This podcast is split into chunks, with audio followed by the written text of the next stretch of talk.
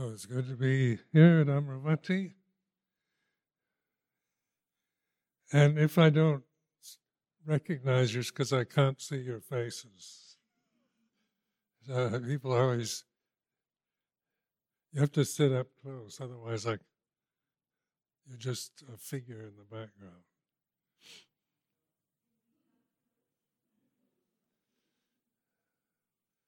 Yes, I'm harmless.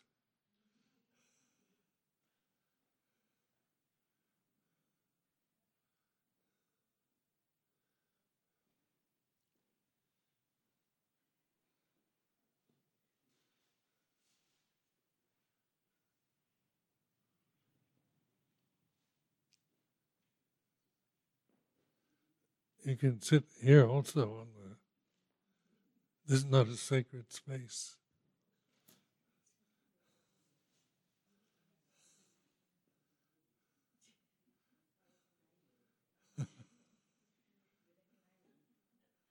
what?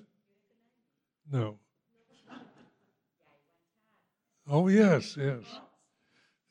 I can't see that well. People want me to recognize them. No, I can see you.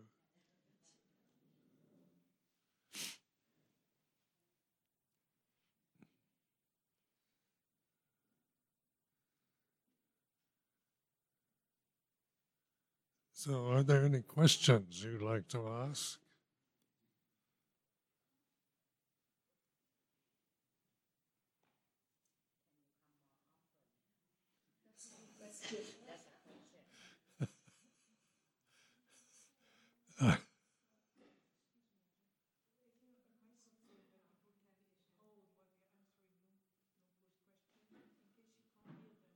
right. Soko, could you sit over here just because you can hear very well?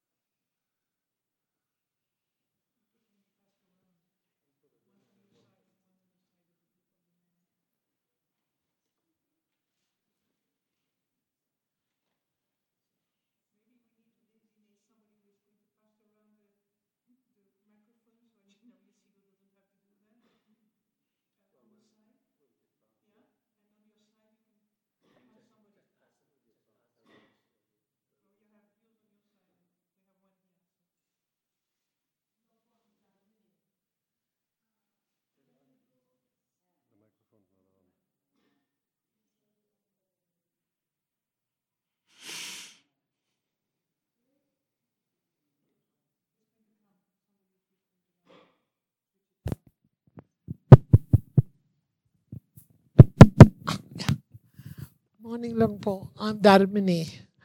Uh, when you do sunyata meditation, where is the vijnana? Because sunyata is sort of, there's absolute nothing.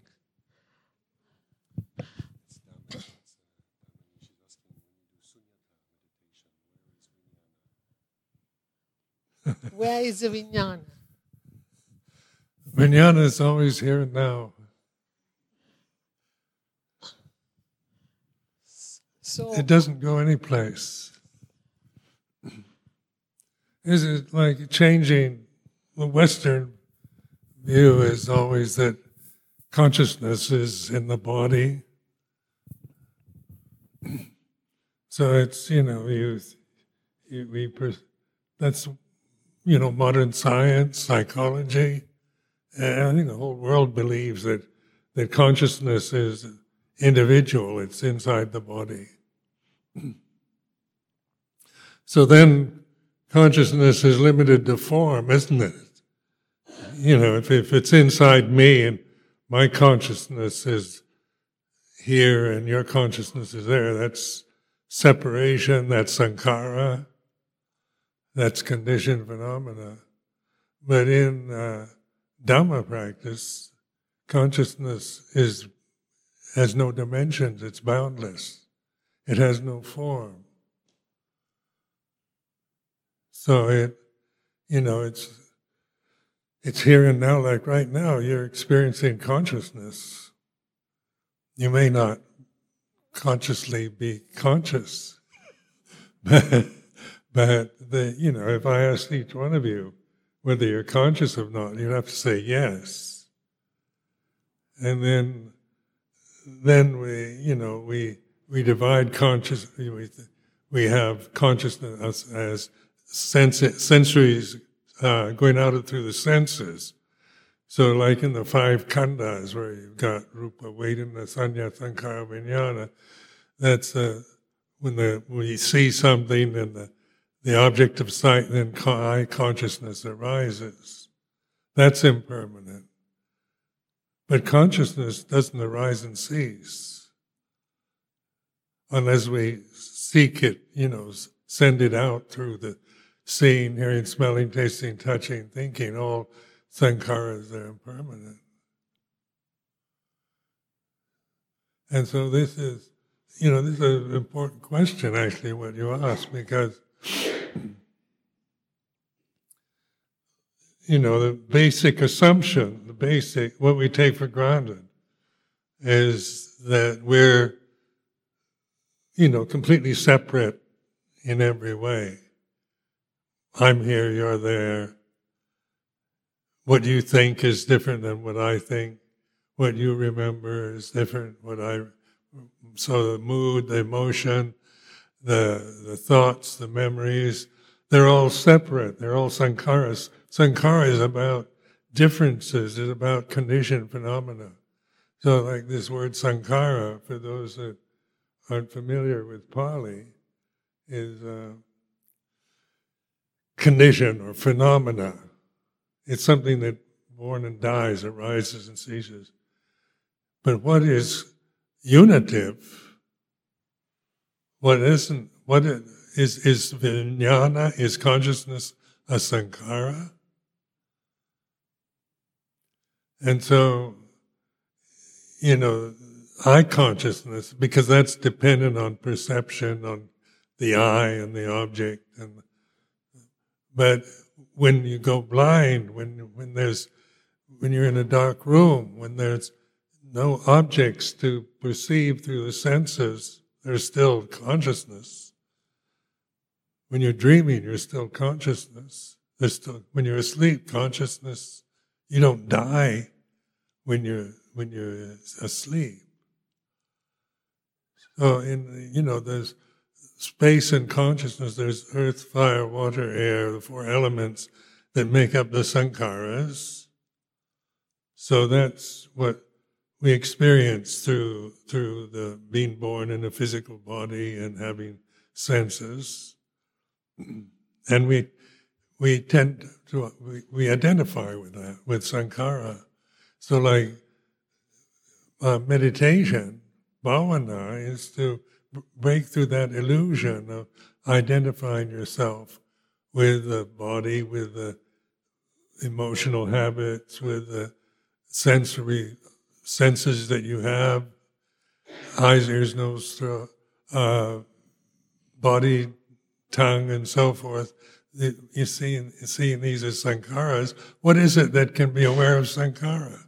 This is like questioning. Ask yourself: Can one sankhara know another sankhara? You know, they're rising, ceasing. They're changing. They're they're empty phenomena. You know, like the Buddha compares all sankharas to like foam on the sea, like soap bubbles. It does. There's nothing. There's no core to it. No soul. Sankharas are just phenomena changing. But what doesn't change, what is non personal, what is anatta, non personal, is consciousness. So, in the like this, uh, in several of the suttas, they, they call it vinyanang anidasanang anantang sapadopabang, which means, you know, the consciousness, invisible, infinite, splendid everywhere. So that's here and now. So when you're, you know, you're, you're conscious. You, you've got it already. You don't find it. And one time I remember you know, you, uh, consciousness is a very confusing term, and it's the the subject of so much interest at this time in science and and psychology to understand what consciousness is. Can you are dogs conscious, you know, or birds conscious, or is is it just the human? you know? I've heard psychologists, psychiatrists say that science people that have a lot of scientific learning say that the animal world is not conscious. But the same consciousness, we share. It's not a dog's consciousness, a human consciousness. But the forms are different, like the uh, animal forms aren't reflective like the human human birth. That's why you can have Buddha images, because it's a reflective ability we have. And this, the Buddha pointed out very clearly, precisely, with his Four Noble Truths, his first desana after enlightenment. That you, you're reflecting on the way it is. You're not analyzing. You're not thinking about, you know, trying to find out why and what and what is the original cause, when was the Big Bang, or the, when did the human race start. And these are all uh, questions about sankharas but pointing directly to mindfulness. So mindfulness, consciousness, Dhamma, it's all here and now. It's not it's not separate, not something you don't have. But in meditation, good proper meditation is learning to use it properly, see things in the right way, rather than from the conditioned way that you know you've that culturally conditioned, socially conditioned, your ego, you know, like the sense of a separate self, your sense of being a, this person, this personality. That's conditioned phenomena. That's thinking. So, how do you know when the first uh, fetter, obstruction to insight is Sakkayaditthi, or translated in English as the ego or the self view, personality view. So that's that's the identity you have that you are you're a limited sankara with human body, which was born, grows up, gets old, and will die. That's the that's what we believe in terms of identity with the body. So if you if you if that's all there is, your physical body, and there's nothing more to it, you know, then what's the point of you know what's the point of meditation? You're just gonna grow up, get old, and die. but but the the the Dhamma is the deathless reality. It's not it's not a sankhara. And we chant, you know, Sanditthiko Dhamma, Sanditthiko, Akaliko, Ehipassiko, Upanayiko, Paccattang, Veditabbo, morning chanting, evening chanting. And then we translate Sanditthiko, apparent here and now. What's apparent here and now? That's Dhamma, you know, and you're looking for something. Where is the Dhamma here and now? And and you might, you know, it, can you hear it? Can you see it, smell it, taste it, touch it? But you know you're conscious. And whether you're feeling happy or sad or sick or disabled or healthy, no matter what's happening to you in your life, your success or failure, people love you or hate you, you're always, consciousness always is here and now. Dhamma is always here and now. Mindfulness is the way we, we recognize that.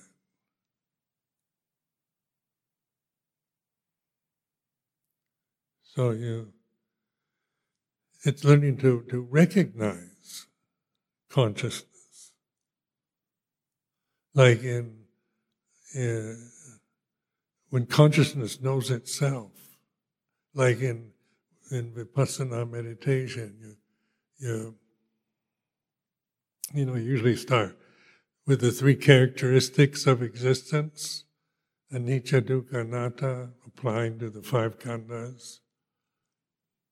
So then that usually because uh, impermanence is probably the easiest one to to contemplate. You know, so you know whether you're looking outward, you look at the weather, you look at the, your eyes, uh, consciousness that arises through seeing.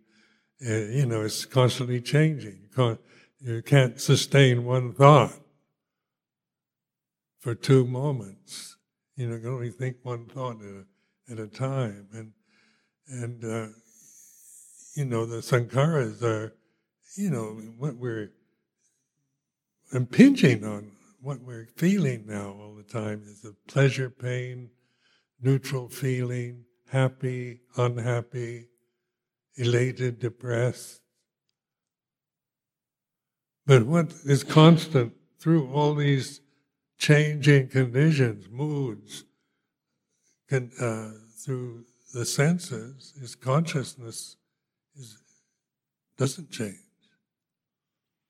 and it is it, it, it's impersonal. When you when so shunyata is is uh, you know it's when consciousness knows itself. Em, you know, emptiness or non-attachment to sankhara. It's like in the Four Noble Truths, you know, the first Noble Truth statement of there's dukkha, there's suffering, and it should be understood. And then to understand dukkha is not to figure out why, what's the origin of suffering and why I suffer and who's to blame for my suffering and you know it's not that's thinking again and and you're identifying suffering as personal you know it's my suffering caused usually by external causes. I don't like the weather. There's a storm coming up. I'm going to suffer. and so, you know, we see suffering as something imposed on us through the senses, through the, society, through through the ego. Because you're, you know, when you're limited to an ego, it's it's so unsatisfactory. All everyone's ego is changing. You know, it depends you, whether you feel happy. People say you're wonderful, you feel happy, and then they say you're horrible, and you feel angry or depressed. Where is the ego in that? You know, the ego will will change according to praise and blame, success and failure, good fortune, misfortune. The ego is very unstable, changing condition, but what's constant through praise and blame, happiness and suffering, and success and failure is consciousness. And then what's unitive, universal, because consciousness has no, where is it? And you are consciousness itself. This is it. It's not something you can see or smell or taste because it's like fish looking for water. You, you know, this is it, is awareness.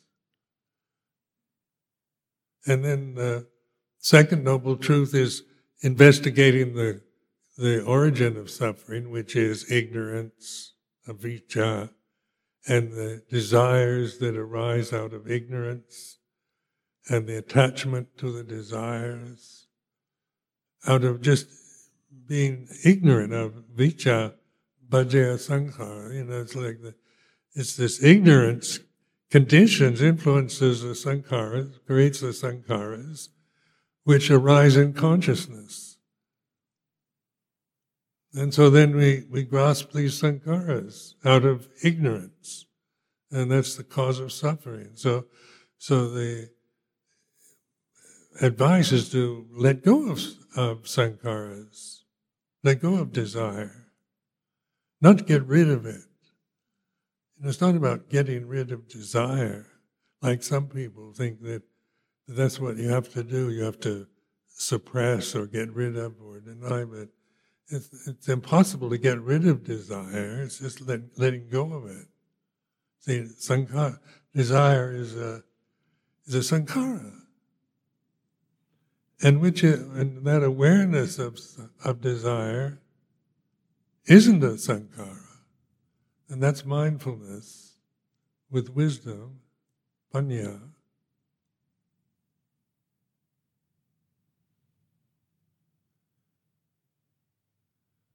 So, you know, when you when you see like the thinking process, you can only think one thought at a time. You can't think two thoughts at the same moment. So, you know, thinking is sankhara. And then there are gaps between the words. So, you know, I, and then there am, but we don't notice the gap. We think I am Ajahn Sumedho, and, and we just get stuck on the on the identities, on the qualities of sankharas that that thinking produces. But when you when you deliberately think, I what's left? You know, there's emptiness, consciousness, am, then I deliberately think am. You know, I'm not interested in the thoughts themselves. I know I'm Sumedho on a conventional level. And then uh, I,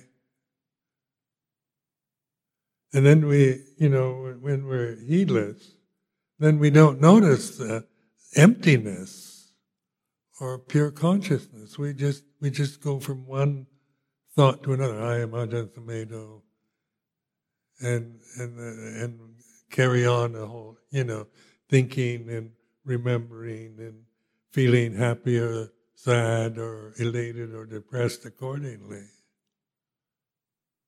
But if you stop, I talk about sound of silence when you stop thinking,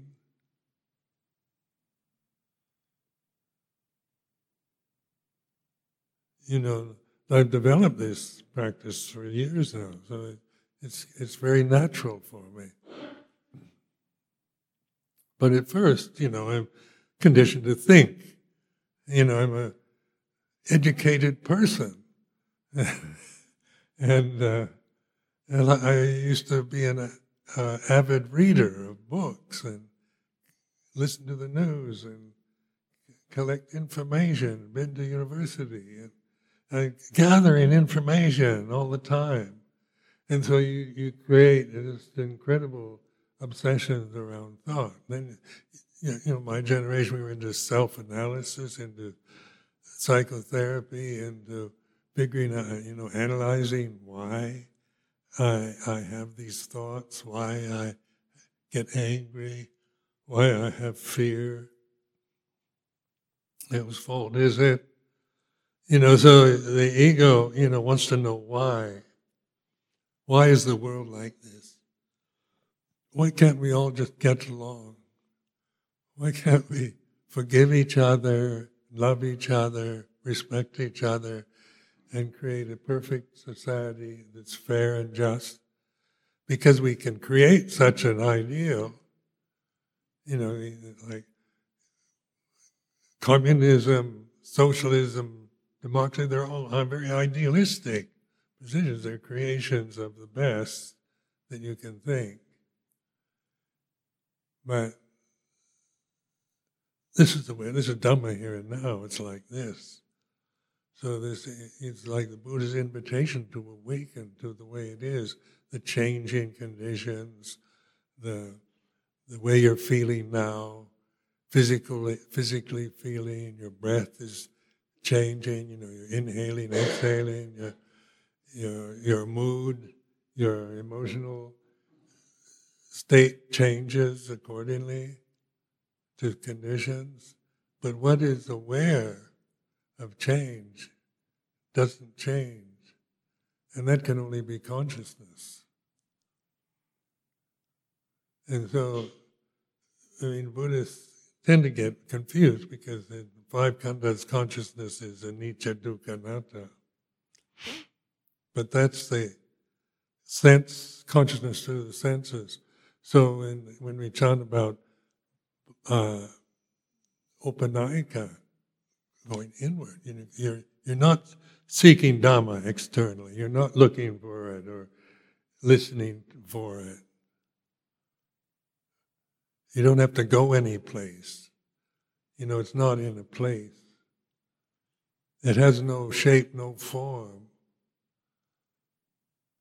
It's not beautiful or ugly. It's not exciting or depressing. And what is that at this moment that you're experiencing? Is awareness. And in uh, in my kuti in Thailand, in Ratanawan Monastery, I have a plaque, and one of the monks carved this plaque. It's Luang Pu Dune, who was a, a enlightened master, lived in Surin in in uh, Isan, northeast Thailand I never met him, but I heard about him. And he, he did a very brilliant reflection on the Four Noble Truths. And I had that carved. It's in Thai script. On it's uh, in my kuti in Thailand. So he says the first noble truth is when we send the consciousness outward, jitti song pai when we send consciousness outward through the senses, is the first noble truth. That's the cause of suffering. That's the that's so he puts the cause of suffering as the first noble truth. The second noble truth, the result of sending your consciousness out through the senses is suffering. It's a very interesting way to reflect on the Four Noble Truths. And then the third Noble Truth is, in, is the fourth Noble Truth. This, the third Noble Truth is, is really interesting. It says jit and jit, when consciousness knows itself. Because consciousness, when you're, when you're always identifying with objects in consciousness, you don't you, you you know consciousness doesn't ever lose itself or change but you're you're you're creating a world creating a ego creating uh, love and hate like and dislike all the time through sending your your always going out seeking trying to get things through the senses but when you don't do that then the consciousness knows itself it's it's silent. It's peaceful. It's Dhamma.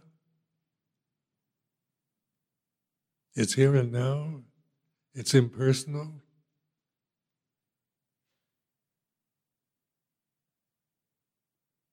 And so, third noble truth according to Luang Pu Dune is Jit and Tit, consciousness knowing itself. And that's when, like, when you let go of sankharas, when you actually let, you know, you reach a point where there's nothing to let go of anymore, and there's you're still conscious. But then the thinking mind wants to figure it out. You know, so this is where you you got you know I encourage you to not trust your thinking mind because it will always create doubt but to trust your awareness.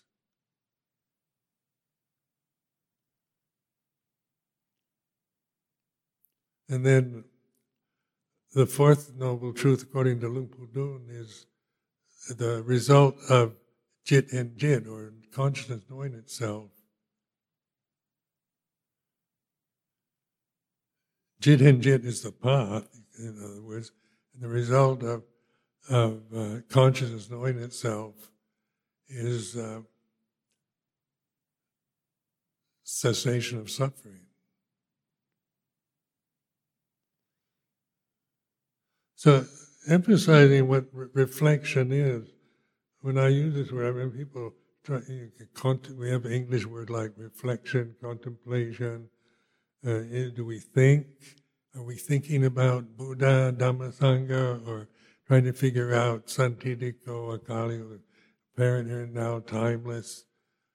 And, you know, we try to, to we, we understand, we, we've got the words, the vocabulary through Pali and so forth. So that, you know, thinking is not, you can't think your way to nibbana, to enlightenment. But through mindfulness. So it's, a, it's non analytical, but it's reflective. It's like this. So, right now, for example, I feel like my mood is like this. Then I try to explain. You say, what, what exactly is your mood right now? Uh, well, it's peaceful and calm. But that's not the mood, is it? Those are empty words. But I'm experiencing the reality. It's like this.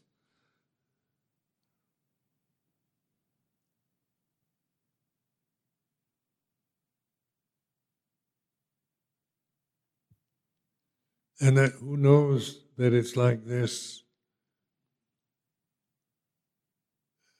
Then I think Ajahn Sumedho. Ajahn Sumedho is a term, it's words. It's empty phenomena. But you know, in, in Chau, he's talking about Buddho. It's awakened consciousness knows itself, knows the deathless reality of here and now.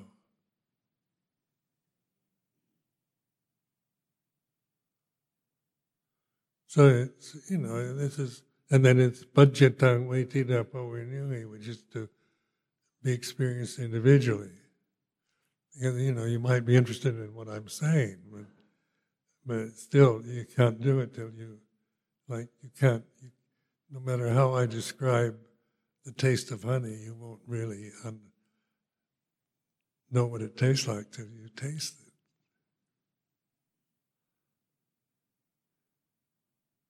And it's interesting the earth, fire, water, air elements, they all have form, shape. They're about sizes, colors, qualities, you know, so that's the sensory world. It's about, you know, heaven and hell, good and bad, and and this is big, and this is small, this is near, this is far, and so we have language to describe the experience of phenomena of, of sankharas.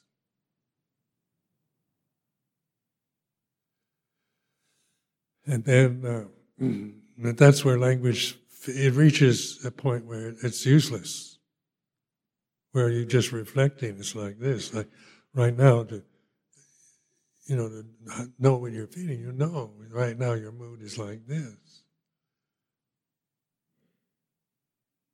And that's reflecting on the mood, not judging it. I'm not saying, you know, whether you're saying, uh, you know, whether you're judging it or criticizing what you're feeling now, or just getting caught in confusion. Confusion's a mood.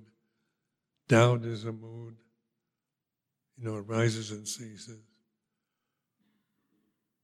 But you know it's like this. So, you know, they have, in Pali, they have a word, tathata, which means, you know, translated as suchness or as isness or it's like this. In Thai, Benyang niang. And, you know, it's, it's, it's not a description, is it? When I say, when I say my mood is like this, I'm not giving any information about it, but it's a way of of, notifying myself to just observe. It's, it is because that's an honest statement. Even now, what I'm feeling right now is like this.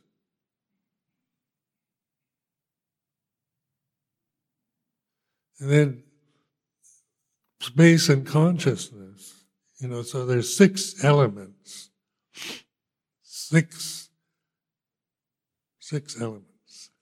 And then this uh, you know, earth, fire, water, and air about form. Then there's space.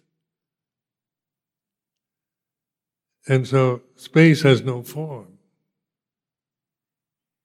So in space and consciousness, the two formless elements. So earth, fire, water, and air, anicca, dukkha, anatta. And space has no form, but you can perceive it, you can observe it through seeing. But space get, allows form to appear, like this, this in this temple. You know, it's a big space. We say it's a big space, so you can all be here in this temple at the same moment. And we think the space is in the temple, but actually the temple's in space. And you carry that through, then the space, the, the planets in space. And the sun and moon, stars are in space. Where does space end? You know, can you, is there any end to space? Just the horizon, you know, because that's a limitation of seeing. But it's a good reflection to to uh, because space when you when you become aware of space you don't I don't have to tell you all to leave so I can contemplate the space in the temple or tear down the temple so I can you know the temple's fine here here is fine. Space doesn't isn't affected by space isn't affected my batteries are Space isn't affected by uh, the the quality of the conditions in it. You know, on a battlefield is space,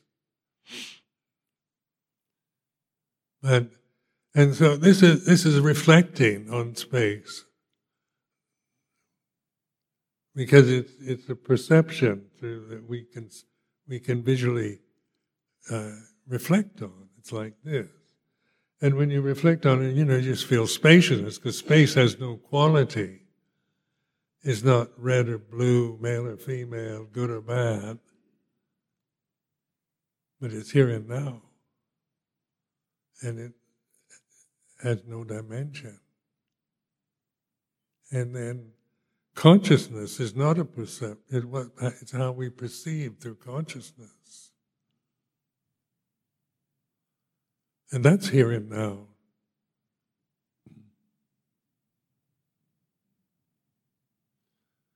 So I had, you know, uh, um, years ago, I, I, I wanted to find out the definition of consciousness because I still was wanting to to define things.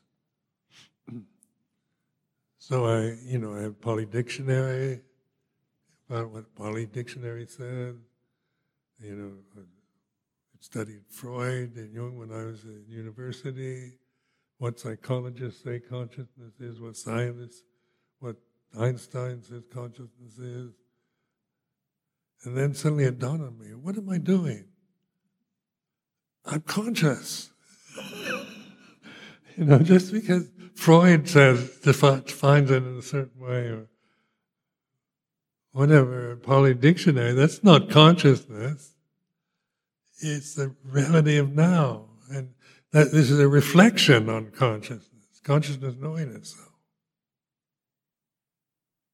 So consciousness is knowing, you know, it's not it's not knowing about.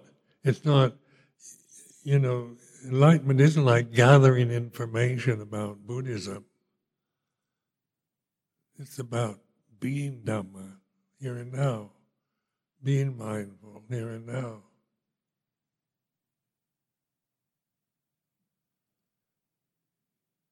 So Buddhist scholars, you know, they they gather information. So there's so much, you know, Buddhism, ancient religion, 2,561 years of history, uh, scriptures, Mahayana scriptures, Tibetan scriptures. Uh, you know, it was a the, the, the, religion of India, and then it kind of died out. And there's there's different takes on modern takes on Buddhism. there's so much to know about. And when you know, I remember when I ordained a samanera in Nong Khai, you uh, know, thought of taking the Tripitaka with me because I spent a year meditating. I thought, no, the Tripitaka that just keep me busy trying to figure everything out, trying to go through through the, the enormous scripture. So I took Nyanatiloka's book, Word of the Buddha, the little pamphlet published in Sri Lanka, which just gives you the basic, you know, he actually he didn't bother to interpret it very much, but just basic teachings, Four Noble Truths, Word of the Buddha.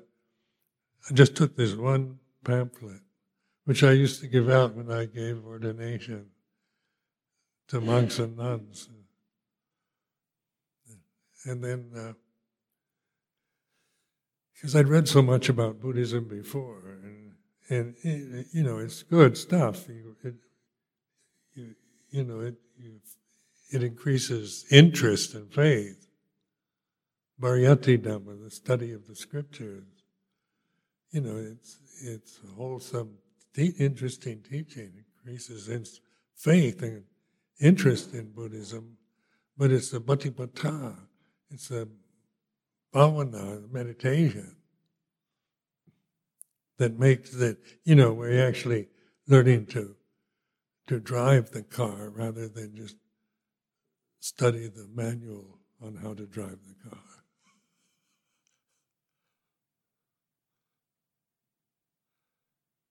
Or like having a fabulous cookbook with the best recipes in the world, and you read through the book, you're still hungry.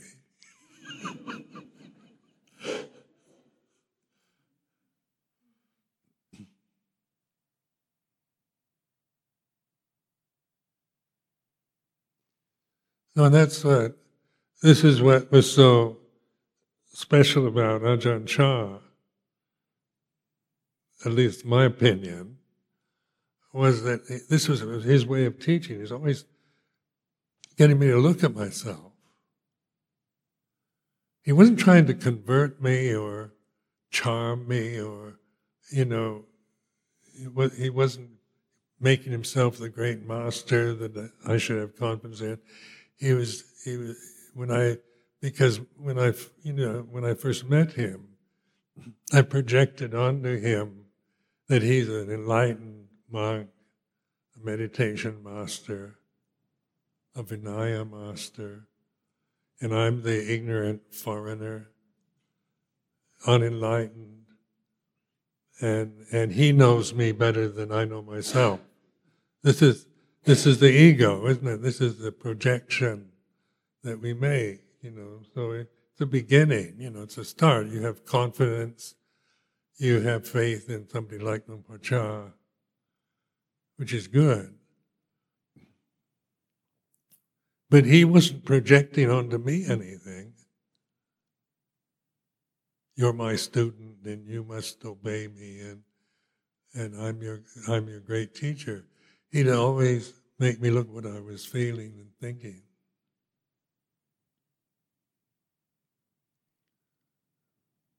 And that was, that was his very direct pointing.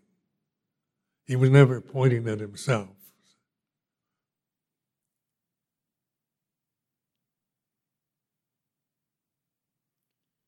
So he never tell me whether he was an arahant or not.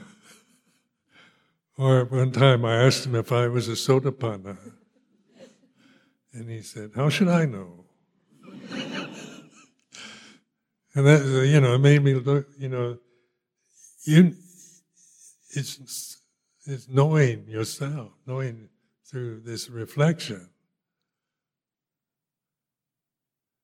So, also another important thing in the English language and in Thai, they also talk about attaining, achieving, like stream entry, sakat, uh, once returner, non returner, arahant, perfectly enlightened.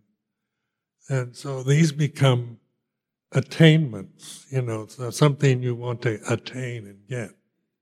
You want, you know, I wanted to become a stream enterer. That's the ego. You know, so when the, there's arahantship, but there's nobody that's an arahant. Then people say, "You mean there's no arahants?" Because we see it that these that these are like people, like monks or especially gifted meditators. But the the ten fetters and the four stages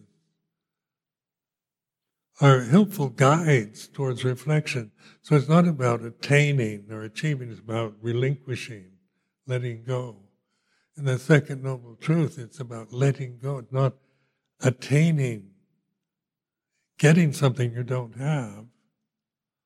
Because that's like bhava tanha, desire to get you, you imagine enlightenment is something you don't have, you want to get it. And that's and then you think, well, I've got too many defilements. I get angry. I'm frightened, jealous. Got to get rid of this. And that's vibhava, a desire to get rid of. So, in that second noble truth, according to the Buddhist uh, first sermon, it, you know, it's not about attaining anything or getting rid of. It's understanding understanding dukkha, understanding suffering, letting go of the causes, realizing the cessation of suffering.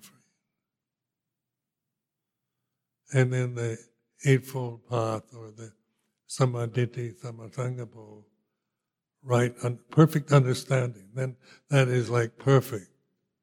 It's no longer just maybe it's right, maybe it's wrong, maybe I understand, I maybe not understand. It's knowing for sure. It's insight knowledge.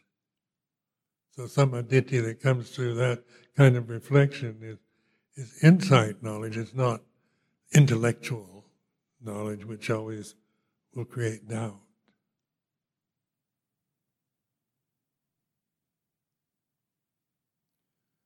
And then when when you think of Dhamma here and now, mind goes empty. Where is it? What is it? So, like questions themselves uh, point to this emptiness. What, where is the Dhamma right now? And then you're, you know, you you stop thinking can you see the Dhamma in this temple? you know, you, you, you stop thinking when you ask yourself a question. And there's still conscious awareness, consciousness knowing itself. If you notice, if you pay attention, be mindful, mindful awareness of non thinking is like this. Akalika Dhamma, timelessness. It's timeless. Can you imagine timelessness? Because imagining is about time. It takes time to imagine anything. And so, you know, it's a word or it's an image you create try to figure out timelessness. And you you can't figure it out. But it's here and now.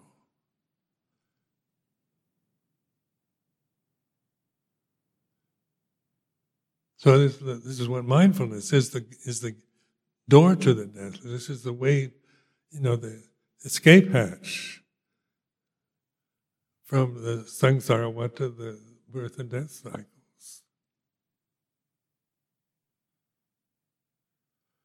And then you notice, you ask yourself impossible questions. What is nibbana? And the word nibbana is another one of these enigmatic words that we have. And, and then it's, it's the highest happiness. It's higher than heaven. The top Deva realm, the Brahma realms, man is, man is better than that. You know, so we say, don't, don't bother with those Devas or Brahmas. Aim for Nibbana, it's the highest. What does that do? It's something high is, you know, that creates a sense of it's far away. Think of Nibbana higher than heaven. It's, it's, so, it's so refined, so precious, so far, so beyond me, because I'm only here, mortal, physical body. But Nibbana is one of those words that lead to emptiness. Don't know. And so Luang Por is saying ordinariness.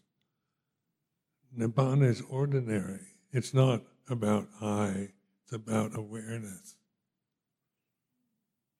So you see what I'm saying is, you know, you know, when you're talking about Nibbana, you want to define it, make it. and, you know, it's supposed to be the ultimate attainment.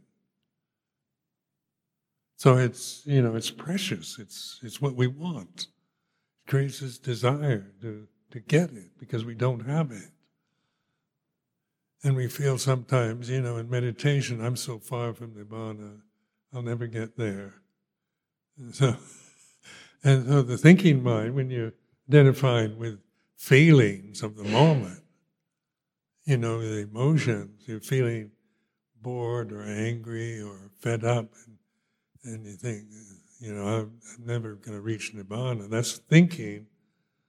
Create yourself as somebody who's who's bored or fed up, and identify and believing it, rather than being aware that that's a sankhara you create that arises, ceases.